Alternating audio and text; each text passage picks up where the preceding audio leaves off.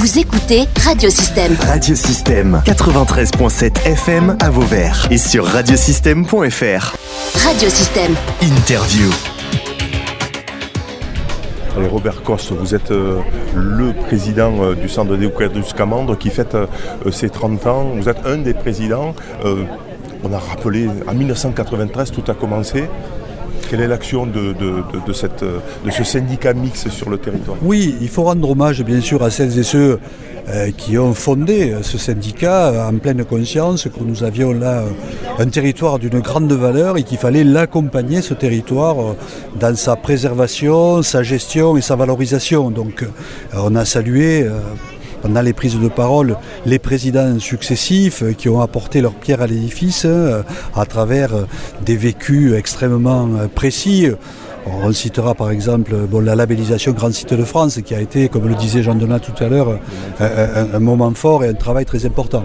Aujourd'hui, si vous voulez, euh, euh, dans le mandat qui m'a été confié, aujourd'hui cette présidence, avec le conseil syndical et les maires du territoire, euh, nous sommes bien sûr très très mobilisés par les questions relatives au réchauffement climatique. Parce qu'on voit déjà les incidences avec une diminution de la pluviométrie, la pression de la mer, la salinité qui vient monter, le biseau salé qui monte et les conséquences sur l'activité économique, les conséquences sur le milieu naturel, avec déjà euh, euh, de façon très perceptible la réduction des surfaces de roselières, euh, donc ça veut dire des populations d'oiseaux qui sont menacées, un patrimoine qui est, menacé.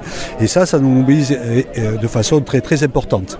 Et justement, le, centre de découverte du Scamandre, qui est aussi à vocation pédagogique, hein, qui reçoit toutes les écoles du département, etc., sur des projets pédagogiques, quel rôle justement peut- peut-il jouer euh, sur cette préservation justement de, de- Alors, du territoire? Alors le, le rôle du syndicat il est technique déjà, bon il est aussi euh, ce, ce qu'on appelle être un assemblier, c'est-à-dire celui qui rassemble tout le monde autour de la table pour, euh, si vous voulez, concilier euh, tous les intérêts et faire en sorte que nous soyons dans une démarche collective. Et ça c'est fondamental. Ça c'est fondamental quand on gère l'eau, quand on gère... Bon, c'est fondamental de se- et, et- et on y réussit assez bien parce que le centre a acquis au fil du temps euh, cette, cette qualité de référent. Voilà, donc euh, fédérateur et euh, autour du, du centre, réunir tous les partenaires pour que effectivement euh, réfléchir sur cette salinisation et tout- tous les dangers un peu qui. Oui. Oui, complètement. Oui, oui, c'est le travail que nous conduisons de façon régulière. Nous avons euh, mis en place un, comité technique sur ces questions, un comité de suivi.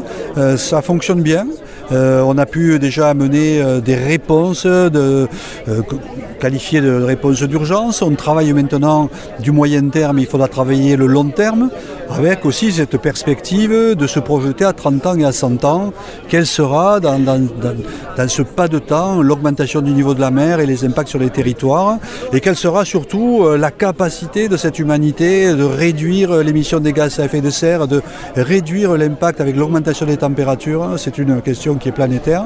On est mobilisé. Et puis, vous l'avez souligné tout à l'heure, il y a aussi cette question de transmission et surtout d'amener les jeunes générations à la réflexion euh, sur ces sujets.